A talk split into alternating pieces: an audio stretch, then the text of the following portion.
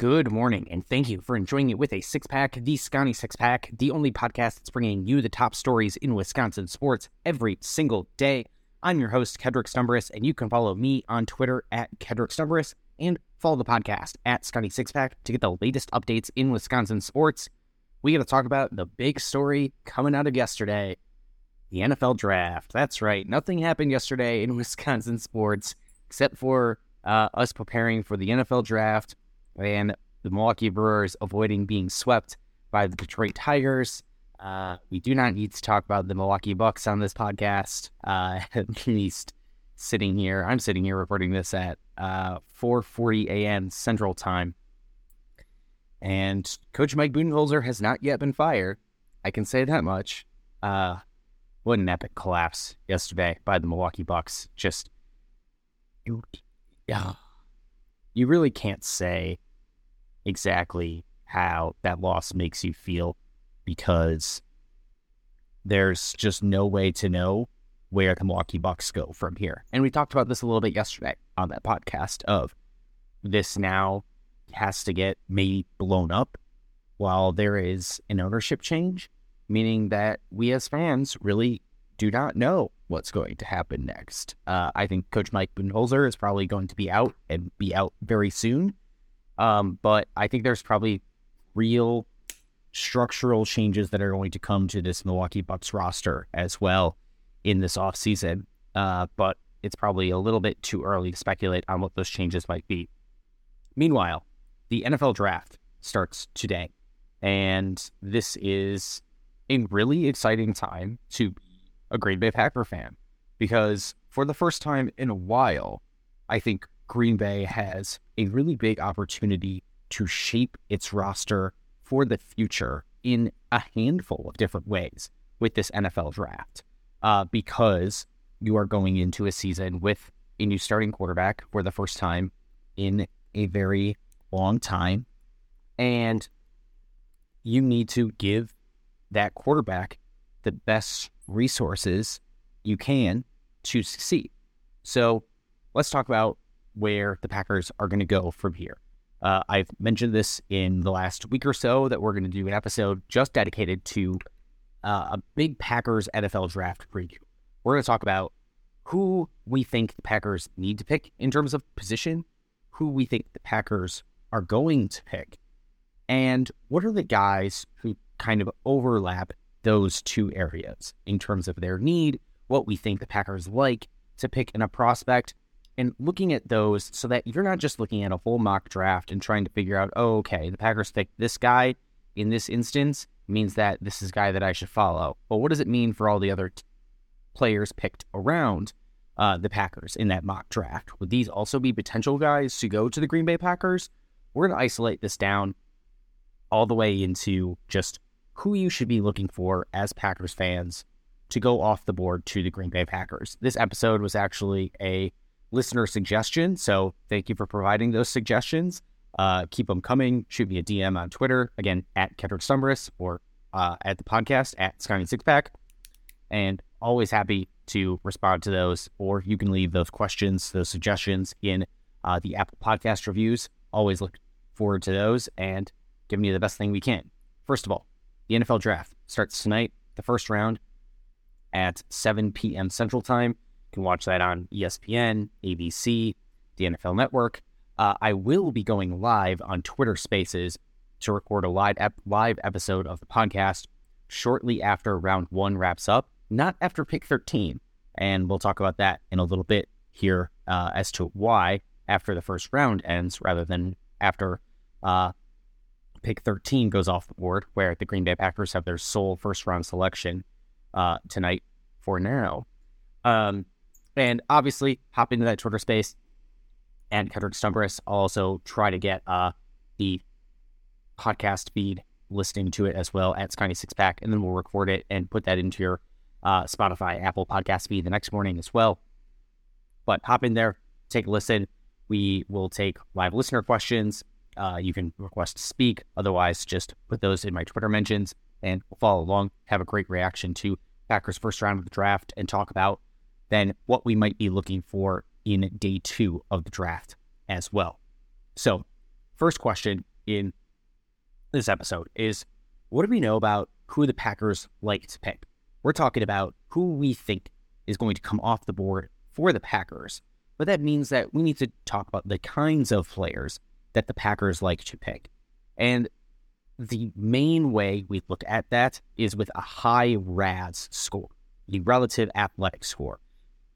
Players take do athletic testing during the NFL Combine, during their pro days, and also, of course, have their height and weight taken. So between that that athletic testing and that size testing and those measurements of a player, the RAS, the relative athletic score, compares those testing numbers relatively to other players at their same position. So tight ends, you know, 40 times, uh, broad jump, uh, vertical jump are compared against other tight ends, and quarterbacks are compared against other quarterbacks, so on and so forth. And those scores are done on a score from zero to 10. The Green Bay Packers under Brian Gutekunst really seem to focus on taking most guys with scores above an 8.0 and above a 9 when they can find them. There are certain positions, too, that the Packers emphasize having athletic guys at more than other positions. Overall, Packers like big athletic freaks most of the time and guys with high levels of college production as well. Uh, if you look at uh, guys like Jordan Love, for example, not a guy who fits that same athletic profile, above an eight for sure, but also had some really great college production. It goes with that as well. So those are the kinds of players Packers like to pick. But what do the Packers need in this draft? In my opinion, Packers need a handful of positions coming out of this draft, which they need more help in this draft than I think ultimately Packers have needed across a number of positions for a long time.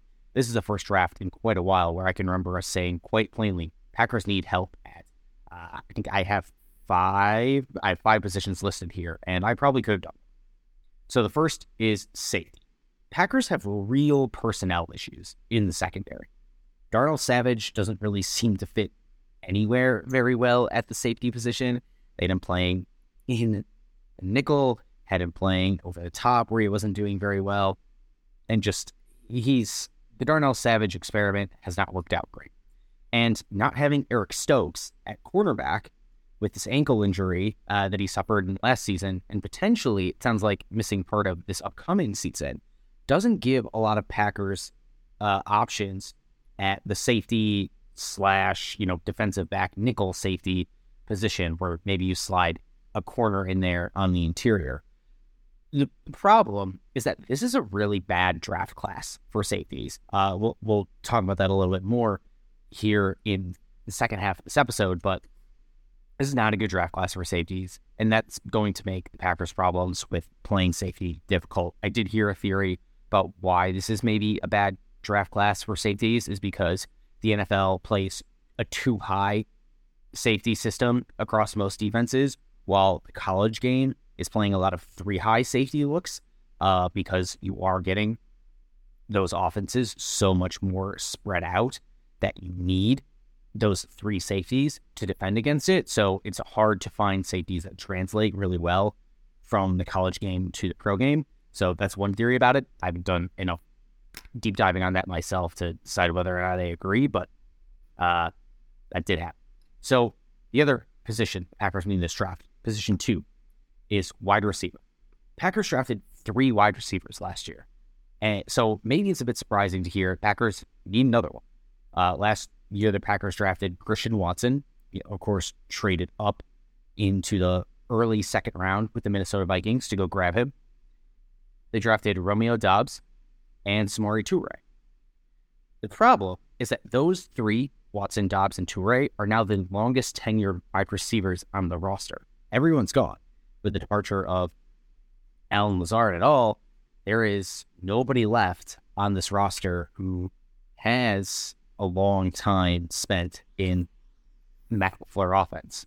And Watson, Doubs, and Toure really can't do it on their own.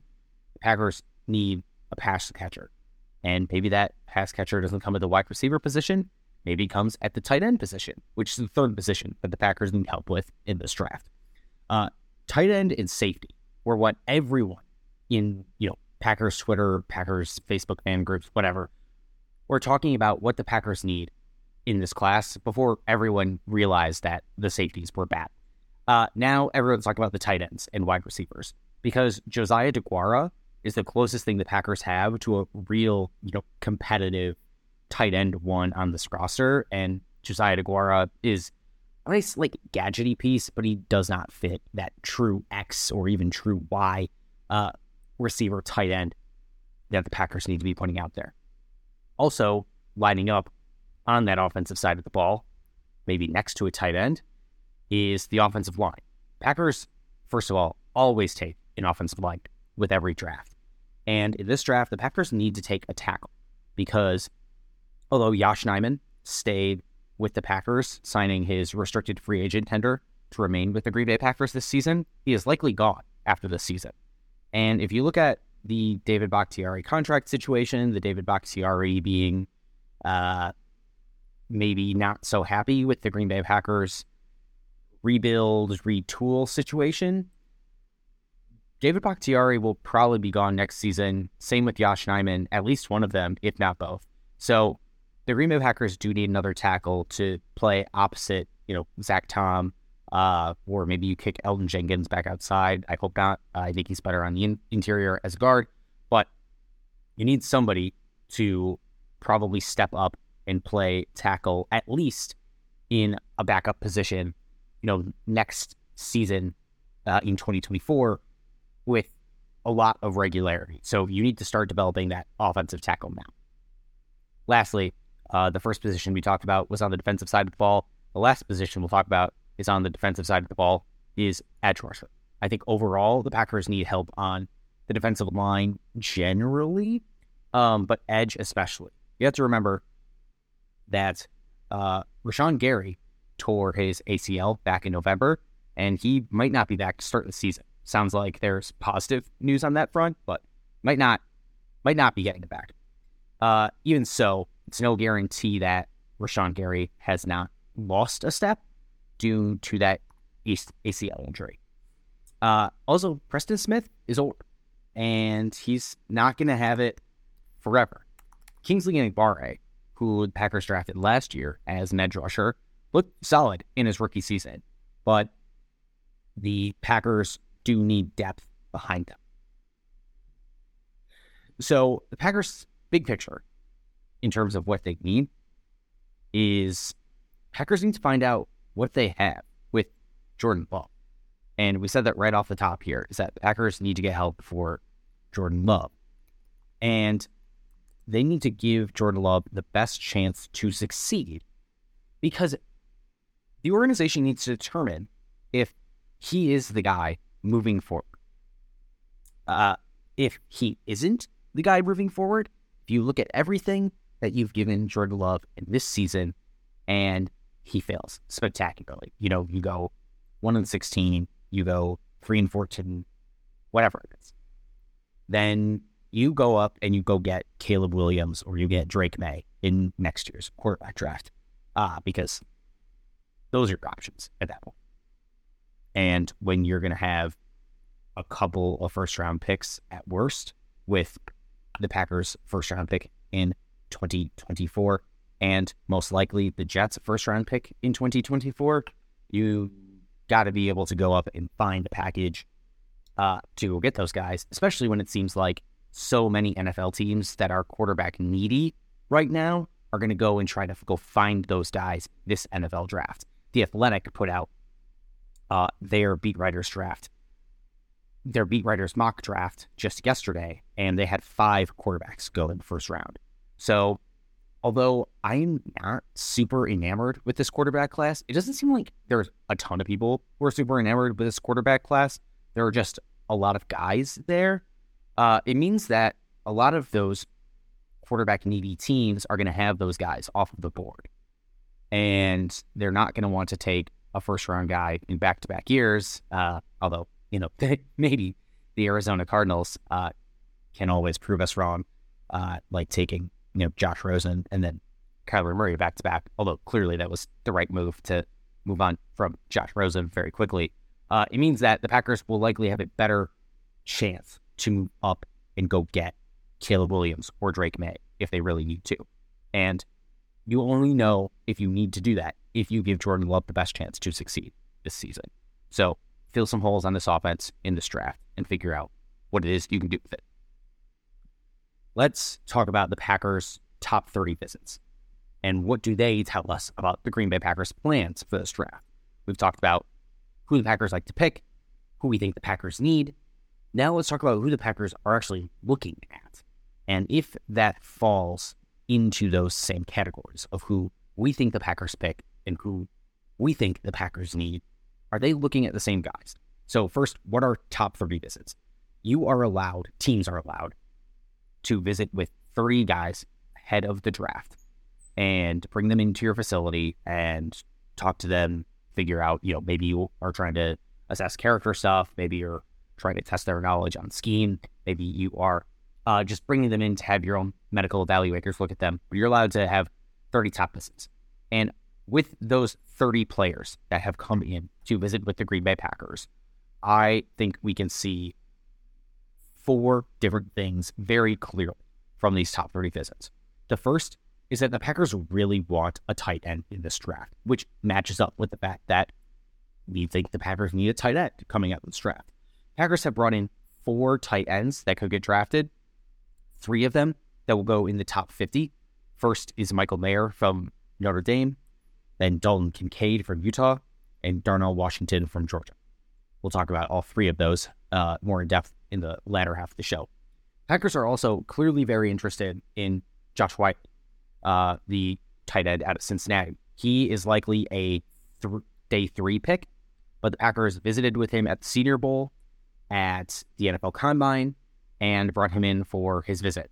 Uh, I think that the Packers have a really good potential to take uh, Josh Whyle out of Cincinnati if their other favorites, favorite or favorites tight end uh, slip by the Packers on day one and two, or they could potentially even take him as a second tight end in this draft because the Packers probably really are that tight end, that pass catcher. Uh, second, the Packers also really want to, to take a pass rusher. They brought in two potential first round guys, although they're more likely uh, late first or early second round guys. Those are Will McDonald from Iowa State and then Felix Anudike-Uzomah from Kansas State. They also brought in a pair of day two guys, Keion White out of Georgia Tech and Adite. Oh man, this is so difficult. Adetomiwa Adebawore out of Northwestern. And also, the third thing is that the Packers really like someone from the Tennessee Volunteers. I don't know who it is, though. And I don't think anybody really knows who it is because the Packers have brought in three uh, guys, or they've visited with three different players from this ten, from this Tennessee Volunteers team who are in uh, this upcoming dra- draft class and also attended Tennessee's pro day. They brought in Darnell Wright, the offensive tackle, uh, Hendon Hooker, Tennessee's quarterback from last season, who got injured down the stretch and lost the latter end of his season. And then the Packers also met with Jalen Hyatt, uh, the Tennessee's number one wide receiver, at the combine. And then there was some reporting Packers are interested in him. Uh, and that reporting came out after uh, Brian Gutekunst visited Tennessee's pro day. I think the fourth thing that we can see from the Packers' top 30 visits is that the Packers might be looking to pick somewhere else in the first round, somewhere else besides the 13th overall pick. And obviously, we knew for quite a while that Packers were probably seeking to pick somewhere else besides the 15th pick, uh, given that they made that pick swap when trading Aaron Rodgers to the New York Jets. But I think it's even more obvious that Packers are looking to pick somewhere else in the first round other than 13 because Michael Mayer, tight end from Notre Dame, we mentioned before, is the highest rated prospect on the Athletics consensus big board that the Packers had in for a visit. So the highest rated prospect Packers had in for a visit is on the board at 14. At 14. So if we were thinking that the Packers were going to pick somewhere in the 13 or 15 pick range, that would, I guess, make sense. But then the next highest guy on the big board that the Packers visited with was Dalton Kincaid, the tight end from Utah. And he's not on the board all the way until 24. And then it's Darnell Wright, uh, Tennessee's offensive tackle at 25. So the Packers didn't bring anyone in for a visit who is on the big board higher than where they are picked. It means that the Packers aren't exploring anyone in the case they fall from much higher than where they are expected to go. And it also tells me that they're looking to trade up here at 13. Um, in his five drafts as the general manager of the Green Bay Packers, Brian Gutekunst traded up in the first three and then did not trade up in the latter two. But trading up in the first round is not something that Brian Gutekunst shies away from. Of course, now he kind of traded up two spots with uh, the Aaron Rodgers trade already, but it does say say to me that Packers aren't really exploring trying to go up and get a guy if he starts falling and they think they need to, you know, get up to 10 to go get a guy that they really would want to have. Um, it does tell me, though, that Packers may want to get a look at some of these later first round guys. And we talked about the fact that they brought in Dalton Kincaid for a visit, who's on the board at 24, Darnell Wright, who's at 25. Obviously, a good chunk of spots lower than where the Green Bay Packers are picking at 13. Says to me that, you know, maybe now the Packers trade down from 13 and they're hoping to be in a better position to trade down in case any of these quarterbacks fall. Um, any of these teams who may want to trade back up into a quarterback range, seeing maybe Anthony Richardson or Will Levis falling down the board because I don't think anybody really knows where those two guys are going. Uh, they could go very early, they could go very late. And so the Packers getting themselves up to 13 could give them a better spot for guys to say, oh, yeah, we want to trade up and go get one of those quarterbacks. Can we trade up with you to get there?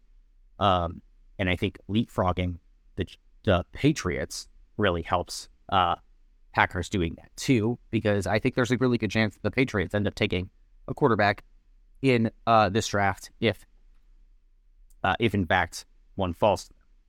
So if team wants to trade up to 13 with the Packers, Packers could stock up on another potential first next season and could then have three first round picks in 2024.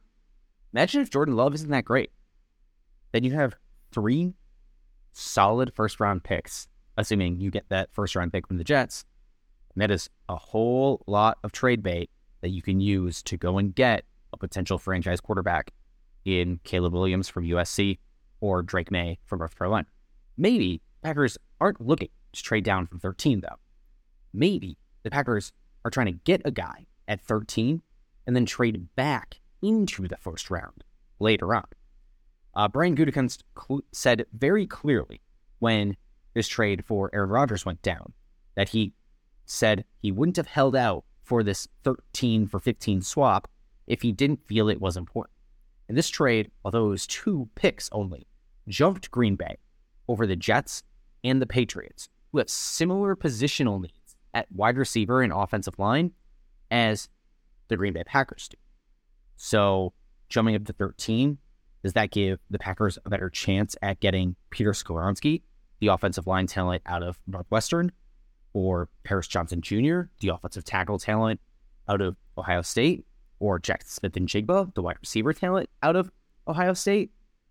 So jumping up there and then giving you the ability to then have additional assets from this Rodgers trade in this extra second round pick to then trade back up and grab one of these tight ends late in the first. So then you're able to get, you know, a wide receiver and a tight end, or an offensive lineman and a tight end in the first round. Either way, whether it's the Packers trading down more from 13 and believe they are putting themselves in a much better position to do so by having the 13th rather than 15th pick, or they really like to have the 13th pick to get a guy that they hopefully think falls to them and then trade back up into the first round. Either way, I don't think the story on draft night is going to be the 13th pick for the Green Bay Packers. I think the story is going to be something different about how Green Bay maneuvers its way in the first round of this draft. I don't think 13 is where the Packers are done. And that's why we're not going live on, the, on Twitter spaces until near the end of the first round. So, in the second half of the show, we're going to talk about who are the potential picks for the Green Bay Packers in the first round. But first, I need to tell you about TickPick, which is where I get all of my tickets. And this isn't an ad, it's just a service I love, and I want you to save money on your next ticket purchase. Maybe you're buying tickets to one of the upcoming Brewers home games.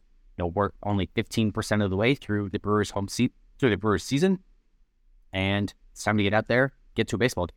And when you use TickPick to buy those tickets, you will never pay service or delivery fees like you will on other ticket selling apps. And it comes with TickPick's best price guarantee. If you find a better price somewhere else for the same ticket, TickPick will refund you twice the difference in credit toward your next purchase. Plus, if you use my link in the podcast description, you'll save $10 on your first order. So go to the Google Play Store, go to the Apple App Store, type in the TickPick app. That's T I C K P I C K. Download it. Use my link in the podcast description to get $10 off your first order. Never pay service or delivery fees for tickets ever again. That's TickPick, T I C K P I C K. So, who might go in the first round for the Green Bay Packers? First, let's talk about the position everybody wants to see the Packers pick a first round talent at, and that is wide receiver. First of all, how hilarious would it be if the Packers picked a wide receiver in the first round three days after trading Aaron Rodgers to the New York Jets? It's hard to call anything objectively funny, but that would be as close as it gets to objectively funny. Um, so I think the only guy that could be a first round wide receiver for the Green Bay Packers is it's Jaxon Smith-Njigba or no one. This is a weird wide receiver class. There's not many big and athletic guys, which is what Goot typically looks for. Most guys in this wide receiver class are either big or athletic. And I think it's much more likely that Green Bay goes for a wide receiver on day two that better fits that profile because I think there's a guy like Jonathan Mingo floating out there who would be a perfect Green Bay Packer.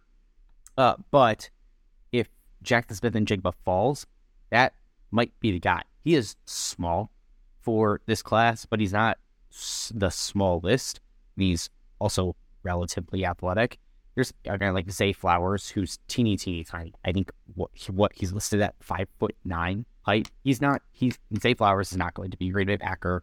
I have a hard time seeing uh, Quentin Johnston becoming a Green Bay Packer. I just don't think the fit is right there either for the Packers. But Jaxon Smith-Njigba has been incredibly, incredibly productive as a wide receiver at Ohio State. He sat most of last season with an injury, you know, an injury that he suffered, what was it, week one or week two, um, that kept him out the rest of the season. The speculation around all of college football was that he probably could have played, but was probably just preserving his draft stock.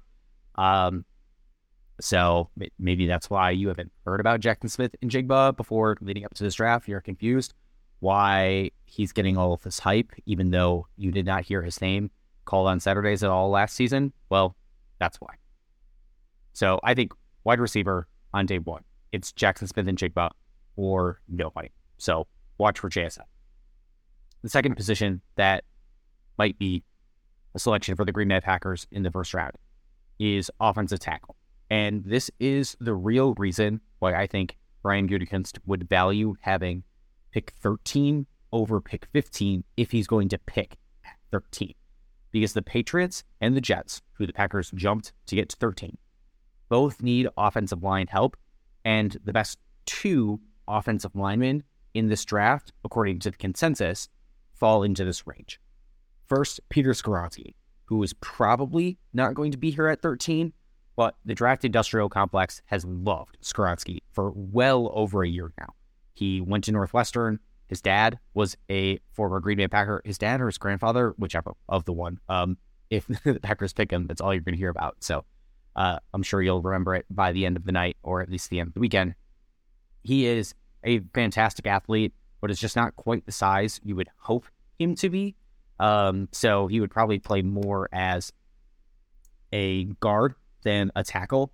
Uh, but would be a great pick for the Packers to take and shape into a guard. And then you hope you lock up uh, Yosh Nijman and Zach Tom long term after uh, David Bakhtiari goes out the door. The second player would be Paris Johnson Jr., and he is more so an offensive tackle. He was a very talented offensive lineman out of Ohio State. Uh, Johnson Jr. Did not test athletically, so he doesn't have a RAS score, but just he has incredible accolades. And he switched to offensive tackle just this last season. Was left tackle last season, but before that, he was second team All Big Ten at right guard, and then he kicked to the outside and switched sides of the line and was a first team All American at left tackle. Really found his home at left tackle uh, in 2023 and or sorry, in 2022, and he can be an excellent pass blocker. Uh, looked very good in that RPO spread type of scheme that Ohio State runs. I think would fit very well in Green Bay under a you know Shanahan type tree offense that Matt LaFleur is going to be able to scheme up for Jordan Love. He also has you know pretty decent size, uh, would make a solid fit at offensive tackle. I think the real player to look out for uh, for the Green Bay Packers in the offensive tackle range, though, is Darnell Wright. Uh, we mentioned that Darnell Wright, again, out of Tennessee, uh, the Packers have visited with him, gone to his pro day, done the whole nine with Darnell Wright.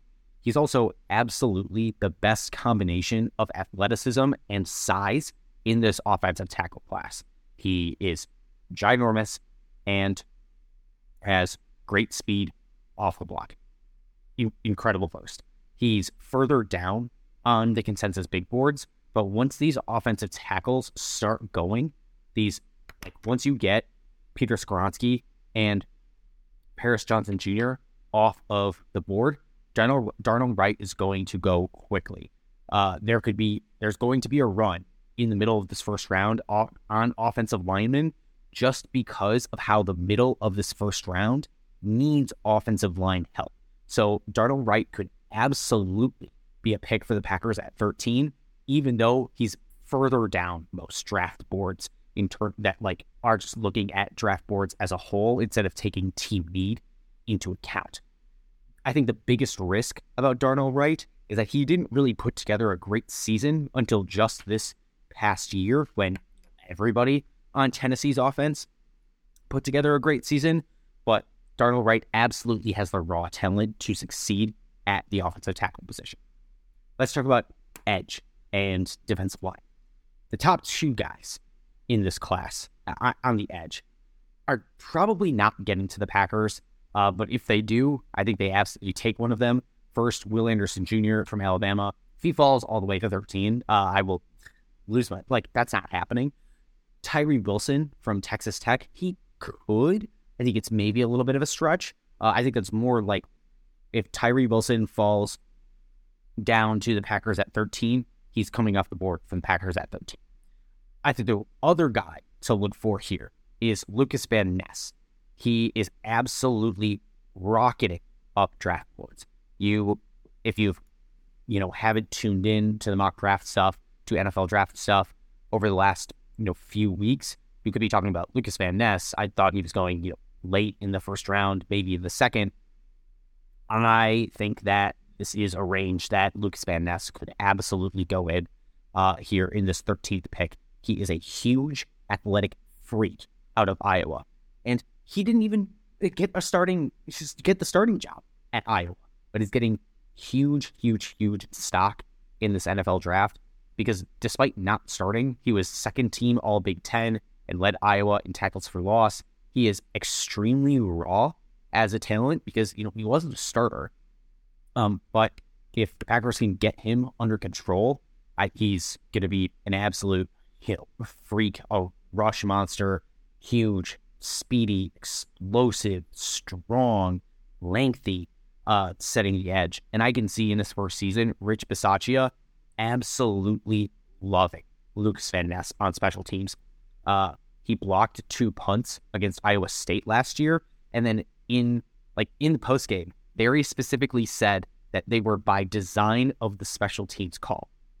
Lucas Van Ness gets it. He's not just going out there and trying to make a mess. He's following the playbook. He is following those special teams designs to a T. That's exactly what you want to hear out of a kid. And, you know, would he be ready? I think the biggest question is would Lucas Van Ness be ready to replace Rashan Gary when his contract expires after the 2023 season? Because Lucas Van Ness is so raw, would he be ready to take on that starting role in the second year of his rookie contract? That's maybe the question there. Maybe you're looking for somebody more mature at the position because you know you're going to need a guy to take on a big role in just a year from now. But I think Lucas Van Ness could absolutely be picked here at 13 for the Green Bay Packers.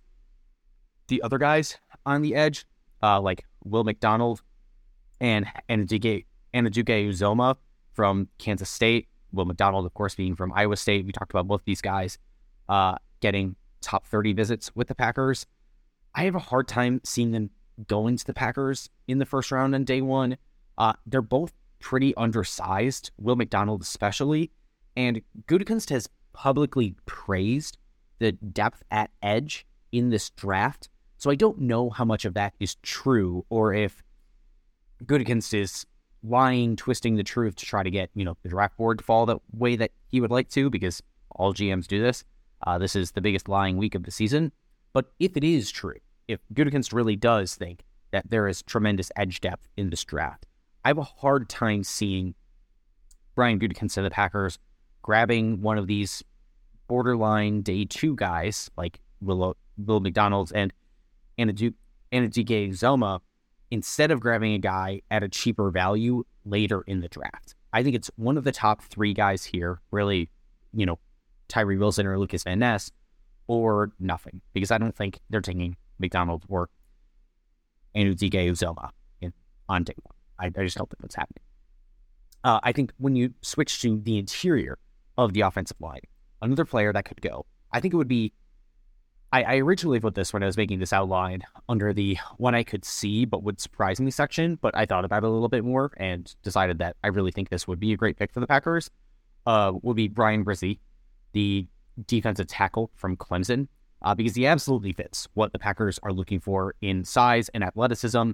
Uh, he has some significant injury history, though, uh, including being very limited last season. That's why ultimately he fell under would surprise me section, but if the Packers do end up taking him, I will absolutely get it. Um, you know, he has some significant injury history, but at the same position, with the 12th pick, or not at the same position, but si- similar, also on the defensive line, just the exterior on the edge. With the 12th pick, Packers took Rashan Gary, despite him having a shoulder injury at the time. So maybe the Packers are willing to look past it. Maybe they don't look past it for those interior defensive linemen at the D tackle position uh, at pick 13 instead of Rashan Gary at 12. Uh, I think if the Packers aren't concerned with that injury risk, uh, Bryan Bresee could absolutely fit and would make a great rotation piece with Kenny Clark or a replacement for Kenny Clark if the Packers let Clark walk when his contract expires after the 2024 season. Bryan Bresee is you know, a, a, great recruit. I understand why he's sitting here in the first round still, despite the injury concerns. He's a former top recruit in his high school class. He's absolutely explosive. He could be a huge disruptor up the middle. All right, let's talk about the tight ends, which is what everybody is talking about in this draft class. I never hear anybody shop about the tight ends in this class. Never. This is the position this is the only position that I think I could really see the Packers trade back up into the first round.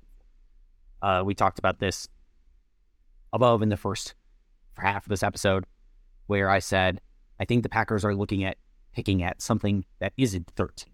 It's not to say they won't pick at 13, but I think they will pick at 13 and then maybe, maybe pick again later in the first round, trade back up into the first round. Uh, and tight end is the one position I could really see the Packers doing that for. I really think the first pick at 13 will be offensive line. Jaxon Smith-Njigba, or pass pass rusher.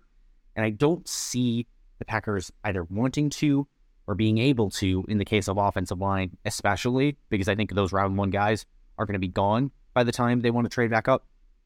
Um, I don't see the Packers wanting to or being able to trade back up into the first for any of those positions of offensive line, wide receiver, or pass rusher to get any of the guys that they would want. I do think, however, Packers could trade back up into the 20 to 30 range and get one of these tight ends that they might want. And there are three guys who could go in the first round at tight end. The first is Michael Mayer. And also remember, all these guys came in for a top 30 visit with the Green Bay Packers. Michael Mayer, tight end out of Notre Dame, is the consensus number one tight end in this class. Everyone loves Mayer like they have loved Peter Skoronski, the offensive lineman out of Northwestern, for a very long time. Mayer is an incredible route runner. He catches dang near everything thrown at him. He broke every record for a tight end at Notre Dame and did it in only three years, which is incredibly impressive at a school with that kind of history. He was the focal point of Notre Dame's offense and just ate. Um, he seemingly plays better than his RAS score would suggest, but his RAS score was really. He's also a bit undersized and needs a lot of work blocking. Uh, great pass catcher, though. Great route runner, though. I think what might lead to him being picked is that Goot's other two picks at tight end seem to break the high RAS mold that Brian Gutekunst typically goes with. He seems to kind of go against that high RAS mold at tight end position. We talked a little bit at the top that there are some positions he values that, you know, RAS profile at more than others. And tight end is one of those that he values less so, apparently, maybe, because the other two tight ends that uh, Brian Gutekunst has drafted, which had RAS scores, were Josiah DeGuara, who also had a very met RAS score, and Jay Sternberger, who had a bad relative athletic score. But those two tight ends not breaking out at all might mean that Gutekunst wants to go a different direction and pick somebody with a higher relative athletic score. But Packers did bring Mayer on a, in on a visit, so we'll have to see. The second guy on the consensus board for tight ends is Dalton Kincaid, tight end out of Utah. And I think the knock right off the top is that he played five years in college, which means Kincaid's kind of old. He's almost two full years older than Michael Mayer and the third guy we're going to talk about. He's also undersized. He's much smaller than Michael Mayer. And we already said that Mayer was a bit undersized. Kincaid also has a back injury, and it's really unclear how long that's going to limit him. It's unclear kind of the severity of that. Uh, Kincaid has not done any of the athletic testing at combine or pro day. We don't know what Kincaid is at this point. And so I think the Packers have too many other positional needs to give up assets to go get a Dalton Kincaid. Uh, I don't think they're taking him at 13, and I really doubt they're you know trading back to then go pick him up later. And I definitely don't see the Packers giving up additional assets to trade up and go grab a guy who is such a risk. The guy that I think makes the most sense at tight end for the Packers is Darnell Washington. This is the tight end out of Georgia.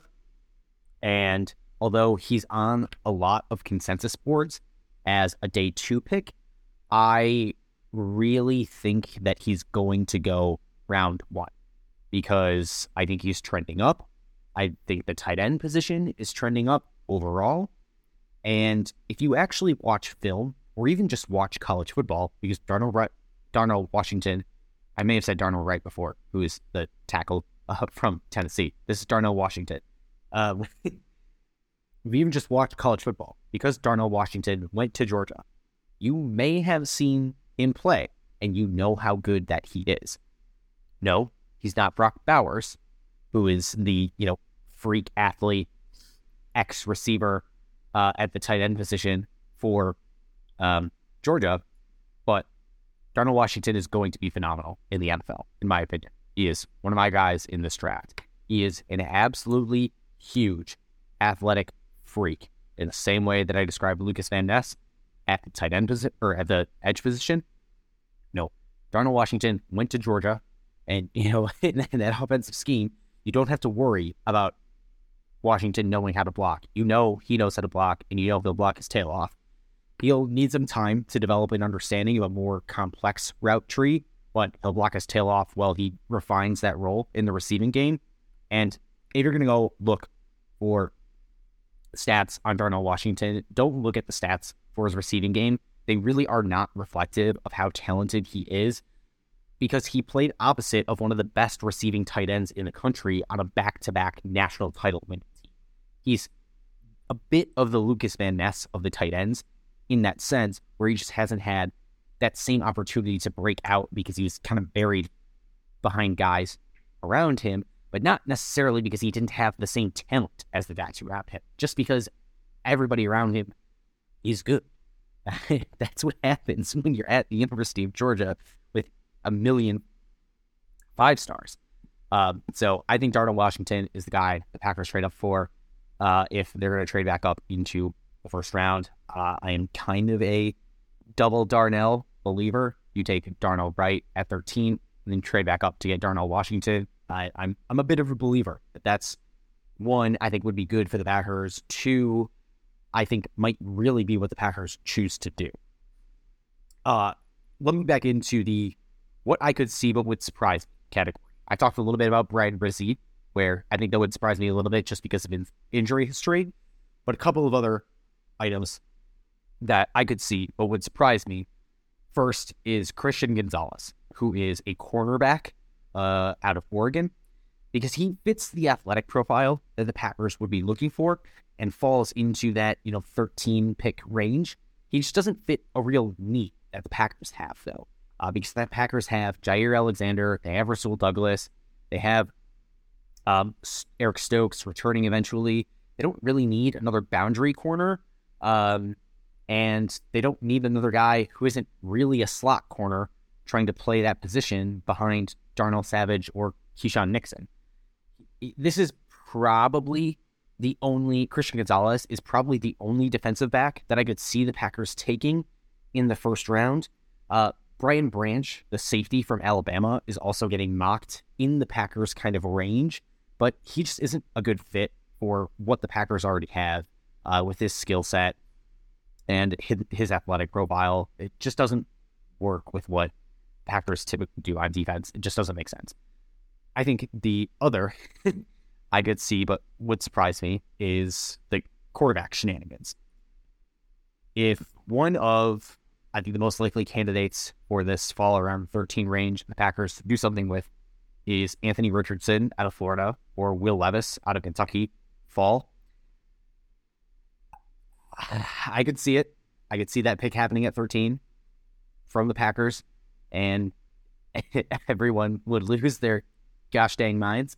Uh, Levis, I think, is a bad idea because he's older than Jordan Love, and he's absolutely worse than Jordan Love. Eh, that's not even me even being like, I think Jordan Love is great. I think Jordan Love is going to be fantastic. It's me knowing Will Levis is just not that good. And all, everybody, everybody who is college football person is like, no, he's not good. And listen, sometimes college football people get it right, particularly with quarterbacks.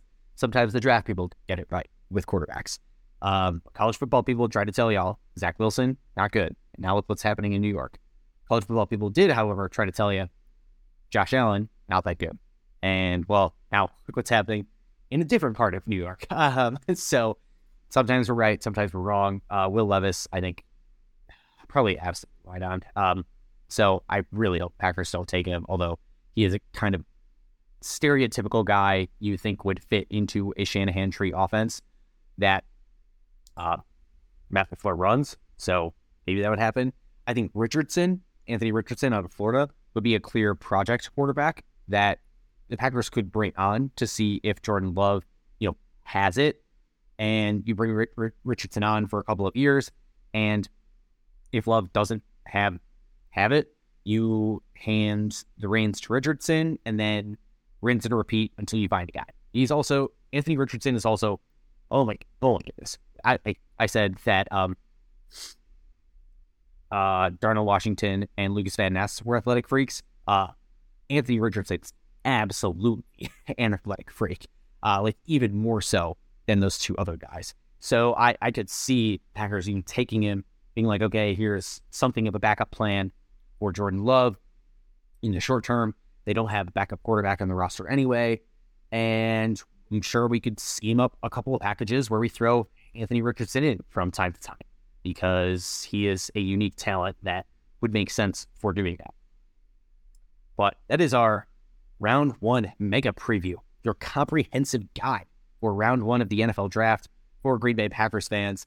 Uh, I hope you all enjoyed this. I would love to hear any feedback you have on this kind of longer podcast episode that we did here. Uh, I hope you can tell that I put a lot of work into this one. Uh, I did a lot of reading, did a lot of writing.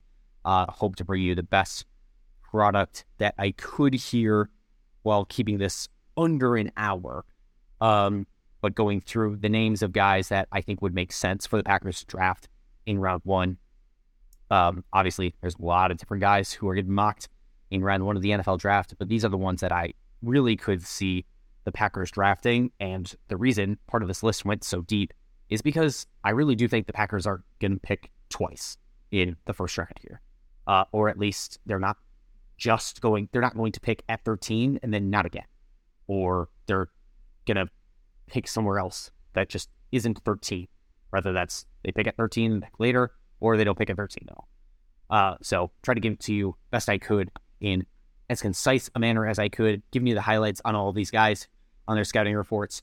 As a reminder, after round one has wrapped, we're going to go live on Twitter Spaces. Uh, I'm going to have a guest or two in there with us talking, breaking down round one of the NFL draft for the Green Bay Packers uh, from the Packers' perspective, and then talking about what we can expect the Packers to do in round two and three on day two of the NFL draft.